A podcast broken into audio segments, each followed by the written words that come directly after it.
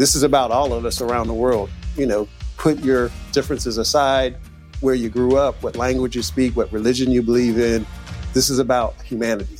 Sports can be a vehicle for systematic change, global change.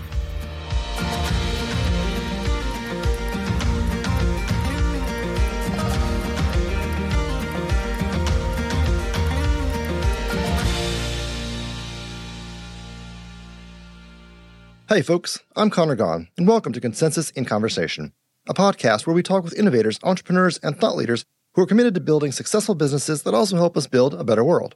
Today is October 6th, and since 2016, that means it's Green Sports Day. It's an opportunity for the worldwide sports community, teams, owners, athletes, and fans to raise awareness about environmental sustainability and celebrate the power that sports have to bring us all together to make a positive impact in the world. Think about how many people in your own life are directly connected to the sports world in some way, whether it's athletes, parents of an athlete, or just crazy fanatics about their team. I'm guessing it's most of us out there, and that number is pretty darn high. Sports are a huge part of the fabric of our everyday lives. Now, think about how much of a difference could be made if all those people connected to sports committed to making just a 1% reduction in their carbon footprint. If each of us planted a tree or worked to clean up our community, even just remembered to take the recycling out. Well, that's what Green Sports Day is all about. It's harnessing the unique connective power of sports to try and build a more sustainable future. So, in honor of Green Sports Day 2023, we thought it would be the perfect time to repost the conversation we had earlier this year with Roger McClendon, the executive director of the Green Sports Alliance. Not only has Roger been a standout athlete himself, he's a member of the University of Cincinnati Athletics Hall of Fame for basketball and is still their all time single season record holder in the three point percentage, but he's also been a pioneer in business sustainability serving as the first ever chief sustainability officer for Yum Brands, and developing a sustainability guide for restaurants that's still used in over 5,000 locations globally. Roger was an amazing and inspiring guest, and I think that even if you've heard this conversation before, it's worth another listen. Roger gave us so much wisdom on leadership and building collaboration, and just the way we think about sustainability in our day to day lives that I think it's worth revisiting, especially on Green Sports Day. So, without further ado, here's our conversation with Roger.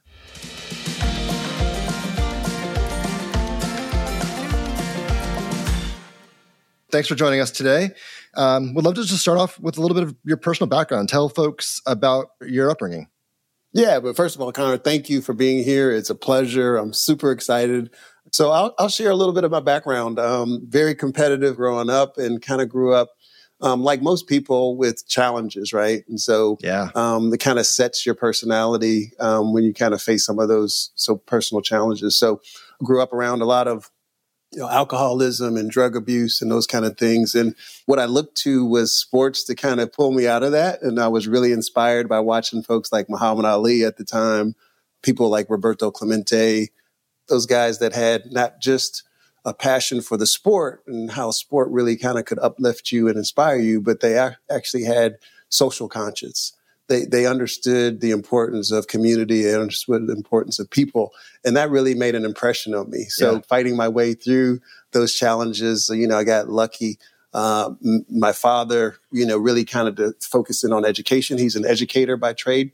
So I had a lot of guidance and, and my mom the same way, very hard workers. And that guidance helped me position not just sports, but the educational piece blessed with a little natural ability, I guess. I was a skinny kid growing up, but uh, had long arms, uh, could jump, could run, and so I was very athletic in basketball. Um, and so that's kind of what I gravitated toward, uh, and was able to be challenged and pushed since my dad was a professor at the local university. Nice. Uh, growing up there, um, I actually played against older players, and so I kind of got a little savvy for the game uh, as well and I, I, pushed myself and discovered that I love math and science, and so I kind of tracked on the engineering side.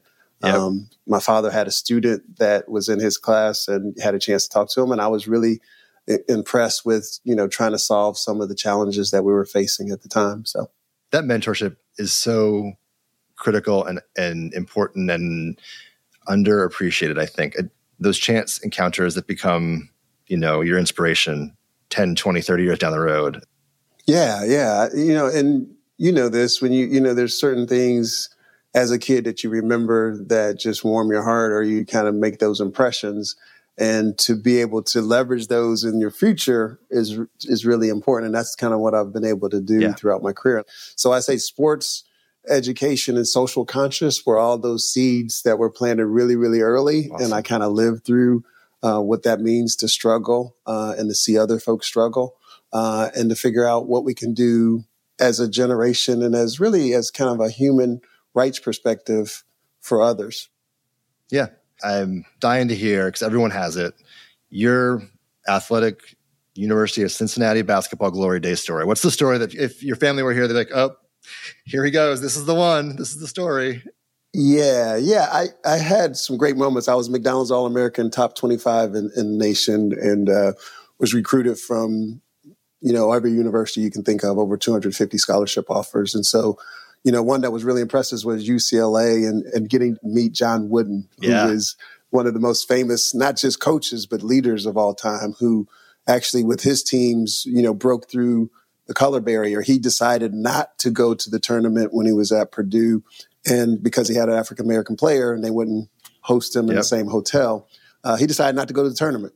And they did that two years in a row. So that sacrifice was really important. And so I landed at University of Cincinnati under auspices of it was the first university in 1906 to start the cooperative program in engineering, and it also had Oscar Robertson as one of its all time players to kind of yeah. get them to the national championships. But they never got there with him, but they did win in 61 and 62. So that was the foundation of me saying, okay, how do I choose all of these different schools? What combination did I look at? And jumping into that sport, you know, Louisville was a big competitor. So I ended up beating the national championships as a team. I think we had, you know, had a significant number of points, um, but we actually ended up beating that team that won the national championship. So that's probably one of the games people most remember. Yeah. And then you graduate. I'd love to hear a little bit about your career trajectory. How did you get from uh, the courts to the offices? Yeah, through that run was folks that ran into Dell Curry, the dad of two players that you know, Seth and Steph, played against them. And um, during my career at Cincinnati, my trajectory in engineering happened because of the co-op program. So I was able to work with the companies like Procter and Gamble, uh, very close to making the pro teams, but didn't quite do it. But I had a backup plan. Yeah, I got a chance to see the power of of my major. Um, talking about analytics and AI and and all the things you talk about today, and that led me into the love for understanding efficiencies and sustainability as a part of that. Yeah, and you eventually make your way to Yum Brands and, yeah. and climb the ranks to chief sustainability officer. Um, what are some of the highlights of that part of the career? Yeah, so transitioning from manufacturing and, and working in, in strictly mostly in engineering and system design I got a phone call from a guy that said, Hey, come take a look at uh, KFC. And I was like, hmm, what is that? And he was like, oh, it's Kentucky Fried Chicken. And, you know, working on high tech systems, I was kind of thinking, what does restaurants have to do with technology? But I was really intrigued. It was, they were owned at that time by PepsiCo before they became Yum Brands. And this person, I had actually done some cooperative work in, in Costa Rica and Ecuador while I was still at University of Cincinnati as part of the co-op program. So really trusted him. And I was really intrigued with a consumer facing brand um, that had a purpose, right? They were really, Pepsi was a really front facing brand doing a lot of things with supplier diversity. And so um, I took a leap of faith and, and, joined in and then worked my way up through that system to become the chief sustainability officer. And the, a guy by the name of David Novak, who was the chairman, CEO, um, recognized my passion and uh, I presented to him a concept because I came in as an engineer, worked on food development, new product development. But what happened was I was able to grow within that environment. As some of the lessons that I think I love to share with the audience was about people capability first, uh, and then everything else would follow, including for profits companies would be profitability, um, but also being a purpose driven company, not just there for profits. And I think that was what I was looking for was people that had heart, yeah. um, in addition to understanding how to drive a business. And remembering the timeline, you really were one of the early chief sustainability officers at a major corporation and in an industry that we all know and love, you know, the fast food industry, the food and beverage industry, where our daily to day lives, we have a lot of interaction with those brands and there's a lot of opportunity to make sustainability uh, more prominent part of those transactions and interactions. So, give us a little bit of the takeaways that you walked away from that career learning. The, the key for me was the leadership um, that we had. The company or the people that run the company. That becomes the company, right? As I was growing and learning the business, you know, I discovered that my passion to be a leader was around the heart. It was around making an impact in, on people. And so I think I was able to combine the need for the business, which was critical because risk mitigation, understanding your supply chain, minimizing your cost, and doing, doing the right things for the community to drive people to your company, to be attracted to work for your company, to be a good company was everything that I cared about. And I, I, I kind of presented that to to David Novak, the CEO at the time, and said, you know, we're missing this in our company. You know, we we're okay on the philanthropic side. It's great to give, but you really need an intricate, integrated business strategy around sustainability that's going to drive the value of our company and it's going to do good things for the environment at the same time and so it was it was positioned in a way where i don't think they could say no and i was able to build a team uh, able to build a global strategy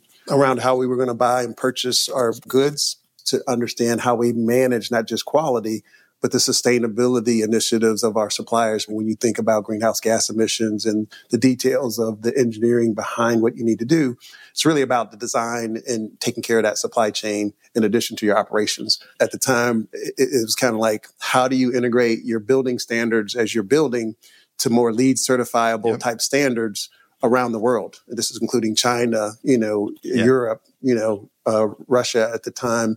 All those companies. How do you do universal standards to make sure you can impact sustainability as most effectively as possible? Um, we were able to get on the Dow Jones Sustainability Index. Um, were able to, you know, create uh, momentum in our supply chain for folks to be able to measure that. And it, it was really fantastic. It was challenging. Uh, I won't say it was easy because alignment, yeah. profitability is a big thing. If you can't make profit, then you don't exist as a company. So it's not an or conversation, it's an and conversation. We've done a lot of content and, and mostly videos, stories around various components of the food industry who are innovating around food waste and sometimes and often there's an interesting crossover with food insecurity. And so there's a ton of really great stories that we've been telling and i love hearing about um, big and small businesses in the food space that are both attacking sustainability but also attacking food insecurity at the same time and finding community uh, value uh, creative solutions that are also good on the sustainability side and aren't costing the company anything at all. It's, it's a win-win-win which we really love uh, sustainability is a broad category. We talked about the social and environmental, but when you think about the health and the people aspects of it, that's part of it. So making sure you have menu diversification, uh, choices that are, are more healthy than other choices. And then when you try to deal with waste, things that could be reused and provided to the community for local food shelters, food banks, um, and, and integrating your systems into that for value of for what folks need. I think we were able to do that. And on a global stage, you know, bringing to folks' attention the awareness of starvation and food insecurity around the world. So being able to work with the United Nations Food World Food Program was another thing that we were able to do. So tying all those things together and thinking about sustainability in a more broader yeah. uh, perspective, you're able to make some impact. You mentioned the people are the company. I love that line. And obviously the the values of the leadership trickle down and really drive company decisions and strategy. I know you've got a great value statement or a great approach that you've termed F squared C squared. And I was hoping you could tell us a little bit about that and how it uh, squares, if you will, with your work now at, at GSA. Yeah, my wife calls me the biggest nerd. She's like, "Well, you're talking about that F squared, C squared stuff again." said, well, it come it really evolved out of a leadership development opportunity that Yum afforded me, um, and I was in Vancouver and it was really a week long kind of intensive get to know yourself. And, you know, when you get up caught up in the day to day and you, you have your challenges, you kind of forget what's really important to you. Yeah. Um, and sometimes you're chasing, you know, most people may be chasing a position or, you know, money. And, you know, I kind of wanted to step back and that class helped me step back and say, what are, what is really important to you, Roger? You know, how do you really want to impact the business? And I was offered it's really a general management weed out class at the end of the day. And I passed the class. They saw that I had this, you know, the leadership style that was beneficial to the company. And, you know, it, it was really a wonderful, wonderful course. And out of that evolved this F squared, C squared for me. That was my authentic leadership style. So F squared, faith, family. So that's the F squared. Yep. C squared is community, career.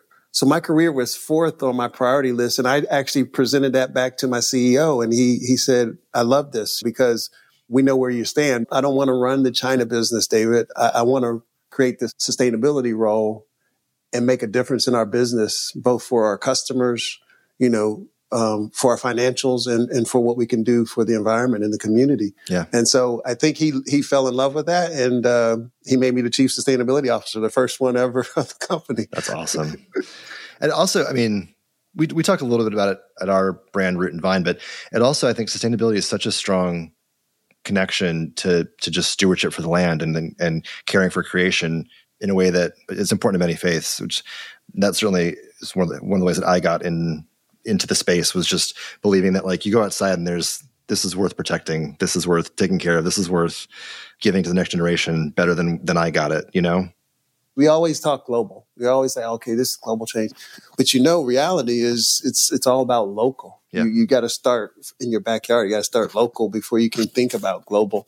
And that local really investment into the community and how we live and having clean air and clean water is kind of how I evolved into leveraging sports into this next level of opportunity that I had to make an impact. You know, everybody, when we think about playing for the next generation, my, my transition from Yum, Yeah. you know, as a corporate leader and thinking global to really getting back to my roots in sports got me that connection to- into what we'll talk about next, I'm sure, is the Green Sports Alliance. But, Next um, question. but yeah, that's the local. Yeah. So that local piece is really important. Yeah.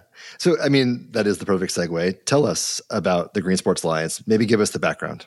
Yeah. So at Yum, I actually was in a conference and I heard this guy speaking about how sports can influence the world. And I, and I believe that, you know, cause I think about Muhammad Ali, I think about Pele and I think about, you know, Roberto Clemente, folks that wanted to leverage their power to, to see people view Yeah. them as this leader, right? To influence them in a certain way. So um, Allen Hershkowitz was the guy that I heard speak, and he was working with NHL, and he was talking about how NHL had adopted the NHL green standards, you know, around how they were going to operate. And Commissioner Bettman, who's probably the longest standing commissioner in any major sport, um, was bought in, and he's, you know, he's just that personality, right? He cares. You know, it's not just about the game and about the dollars and the players. It's about what we do to give back. And so I think that, you know, kind of stuck in my mind. And so when I retired, I was working on, you know, kind of some mentoringship and I mentored quite a few people throughout Yum. Um, and then this opportunity came by and I was like, wow, I'm very interested. And I presented. And the thing about my presentation though, with the board at the time, this was a lot of people that were interested in the role. Um, I remember doing a Zoom call and, and talking about close your eyes. Imagine now someone has a, a death grip around their throat, Yeah. and you're, you, you you can't breathe. You, you literally you, you're trying to struggle, but you can't breathe. And I wanted them to know that sustainability is not just about changing light bulbs and about you know picking up waste. You know, it really is centered around people and community. At the end of the day, at the at the larger scale, which we hear, you know, at the World Economic Forum, and we hear our leaders talking. You know, one passionate in particular is like, this is about all of us around the world. You know, put your differences aside, where you grew up, what language you speak, what religion you believe in. This is about humanity.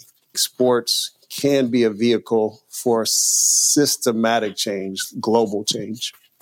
Yeah. Back to your last statement, too. It, it also has incredible power locally, right? I think about coaches. And my grandfather was a coach. Like that was his career. He was a high school football coach and then and then an administrator. Those are people that have such an impact on their communities, on their schools, on the kids that they educate, that they coach, that they mentor. Um, that it really sports at every level of, of of every sport in every country has this incredible connection with us and power to make the local communities better, the individuals that comprise those communities better, and then at the grand scale, I think you're right. The world it, it can drive systemic change at the global level. What? Give us the origin story of of Green Sports Alliance. Where did it come from? It's it's um, a couple of stories kind of built into one. And um, it really it developed on the West Coast uh, through the Paul Allen Foundation, their group. And it was an internal foundation that was more focused on the philanthropic side. And they really challenged themselves and came to leadership and said, you know, we own the Trailblazers and the Seahawks and, you know, these teams, sports teams, because they just purchased them. It's like, why are we not doing more in sustainability? So that was the challenge there. Uh, and so there's six originating bodies. And then there was a kind of a movement that I've heard about on the East Coast with the Lurie family around um, this issue of where they were sourcing their toilet paper from was causing destruction of eagle habitat.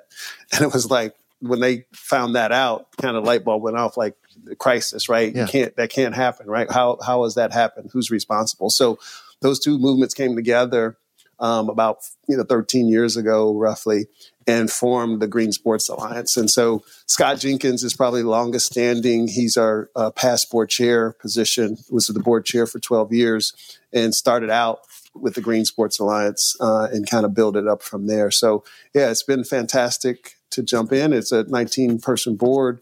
Um, you know, we, we had Bob Nutting, who is the owner of the Pittsburgh Pirates. I mean, got Jamie Zaninovich, who is the assistant commissioner of the Pac 12. So you've got lots and lots of powerful individuals that care about this and support the Green Sports Alliance. Can you walk us through the types of stakeholders you've got? Because you've got a variety of them, and they each kind of come with different power and potential. Um, so, who comprises? Who are the kinds of orgs and, and people and companies and teams and you know who all's in the yeah yeah it's it's the largest sport and sustainability organization in the world and it's kind of spun off some ideas where there's others uh, growing out there around the globe. But our stakeholders are number one our board members and then you look at our staff which is a really small staff and then from there it becomes our membership base in in our membership base on the collegiate as well as the professional side it's almost everybody you can think of it's not 100% inclusive but we're working on it you know as people are different places but leagues like the nba nfl nhl mlb mls you know world surf league athletes unlimited yep. pga it's a really big group of almost every league you think of that's committed to be a member at various leadership yep. levels. And then you have kind of the pieces that touch sport that not necessarily the sports themselves. And that is like the ESPNs of the world, the Foxes of the world. Sure. Uh, and then you have the collegiate side. So the Pac 12, uh, SEC schools, you know, if you don't have a whole conference, if they're not evolved yet, to be a whole conference in, then it's the individual schools that are in. Um, and then you have what I call the solutions providers, which are really the businesses. You talk about small businesses and large businesses that are working in the space of sustainability to provide solutions, whether it be um, renewable energy solutions, you know, water quality insights, you know, so knowledge based companies, um, consultants that support the Green Sports Alliance and are part of that membership as well. Um, so those are really our constituents. And then you have the NGOs. And so we work with the EPA, uh, NRDC, which is National Research Defense Fund. Um, so BEF, Environmental Environmental Foundation. So a lot of foundations and organizations that are really specific around sustainability and what they can do around the environmental stewardship side of this.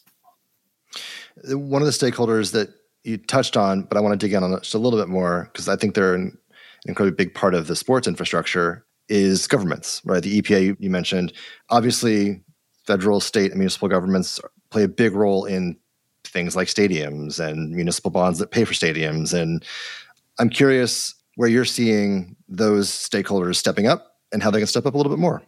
Yeah, I mean, I think world leadership, you know, we just talked about the World Economic Forum and, and kind of the change in leadership that we've we've had here in the position around sustainability and stepping up to the facts of climate is real, climate change is real, and what does that really mean for resiliency and what we have to do. So the administration pumped billions of dollars into, you know, this space. And so for those folks yeah. that jump into that space, those incentives are really important. How I build a stadium, where I build my stadium.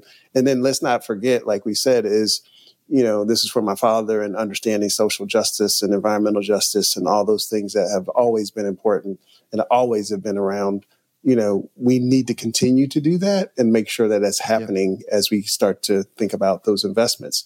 I love the story about, again, local, you know, it's, sustainability has been practiced, but if you overfish and you overdo things, then the whole city kind of just dwindles away on people and livelihoods yeah. too. So that's, that's the same for here, whether you're inner city or you're in the rural area, everybody wants those same opportunities. They, they don't want to be left yeah. out of those opportunities. So how do you become equitable in that when you have economic development? How do you make sure people benefit from that and they're just not overlooked or pushed out or through gentrification moved out and then they don't get a chance to participate? Well, it seems like as those investments flow into across the country, everywhere, there is added business opportunity to engage in a sustainable fashion, right? Um, you talked a lot about your belief about the opportunity for profit and impact to align. But I'm curious if you can talk a little bit more about how you see the current moment as an opportunity for the private sector and the investments coming from the public sector. How can we harness all that in partnership, um, particularly when it comes to the sports sector? Yeah, I think we have to be collaborative. If we think about the summit that we have to talk about that, how do you leverage sponsorship and partnership, you know, with private, public opportunities in the community to lift everybody up. Uh, and so I think providing those jobs and making sure those are really good paying jobs when we talk about the industry of sports, um, giving you know diversity, equity, inclusion the right opportunity, right, uh, in an authentic way of how yep. you uh, hire, how you you know promote, um, and how you maintain and retain people, and how do you develop talent. Um, so, so I think there's opportunities for sure because cities have to compete, right? They have to balance the budget like states kind of do, right? so, yeah. so when you when you think about bringing everybody in that equation and thinking about how to compete for these large scale events like FIFA and, and, and the Olympics that are coming, it could benefit the whole community. And so you want to be stronger than when you started. Uh, and I think by taking that approach, you know, and having that compassion and that understanding about equity, and you know, I, I think that helps. I think it helps drive change. What can fans do? How, do we get fans uh, active in uh, the sustainability of their own communities, teams, stadiums?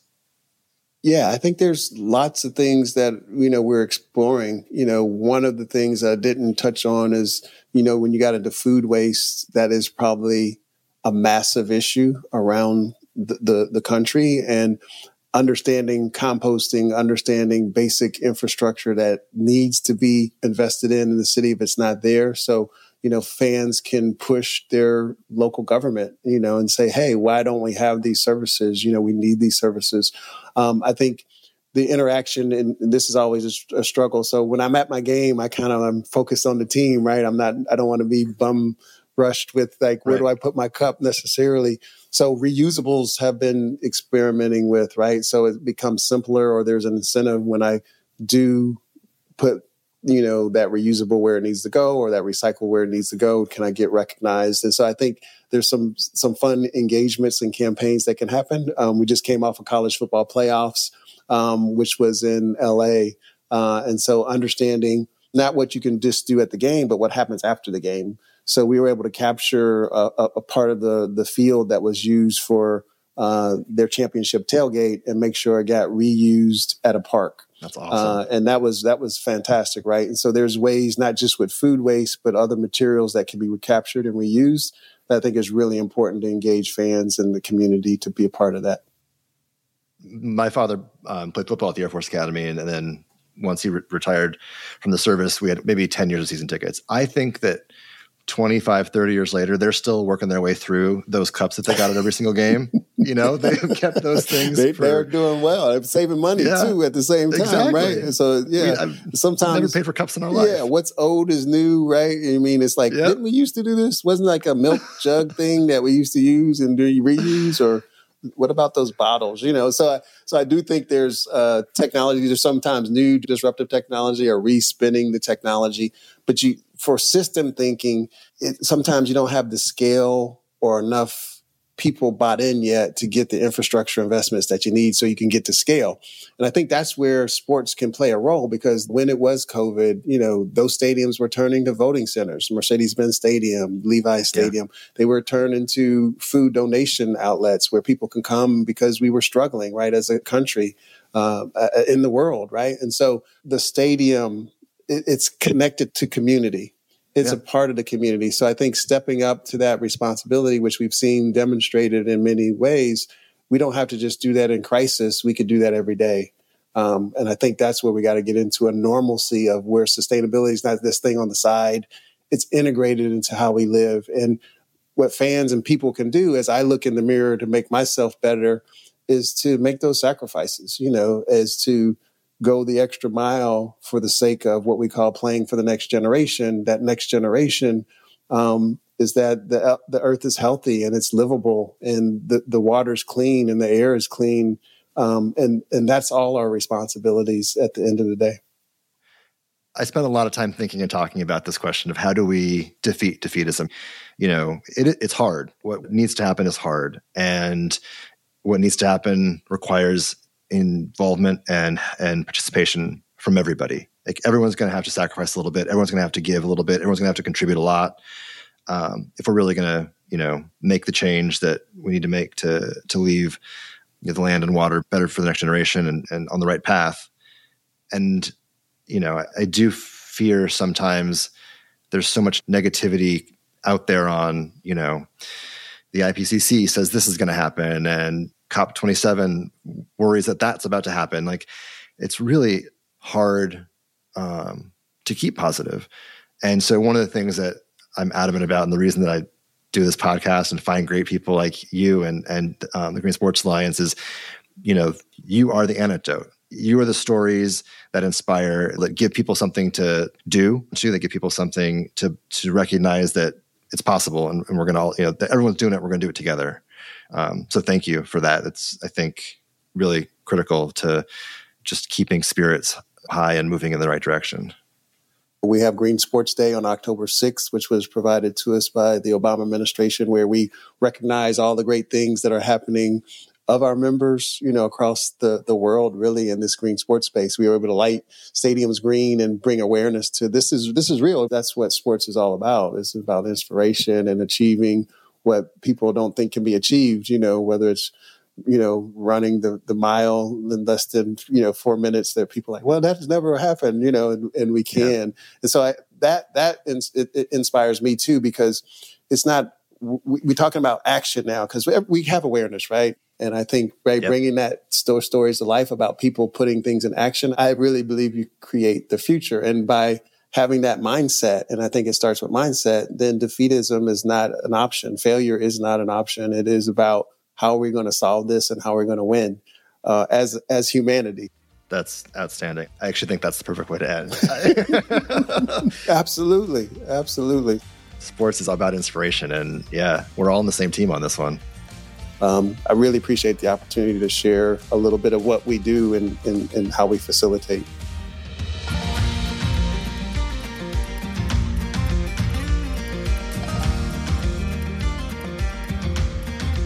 Thanks for listening to this special episode of Consensus and Conversation. Hope you have a happy Green Sports Day. Check out the show notes for more about the Green Sports Alliance and upcoming events around the country and in your neck of the woods. Huge thanks to Roger McClendon for the inspiring conversation. Consensus and Conversation is hosted by me, Connor Gaughan. The episode is produced by Will Gatchell and Chandler Bramstead. Executive produced by me with editing from Reasonable Volume. Special thanks to Consensus Creative Director Kate Tucker. Don't forget to like and subscribe on your favorite podcast platform. We'll see you next week.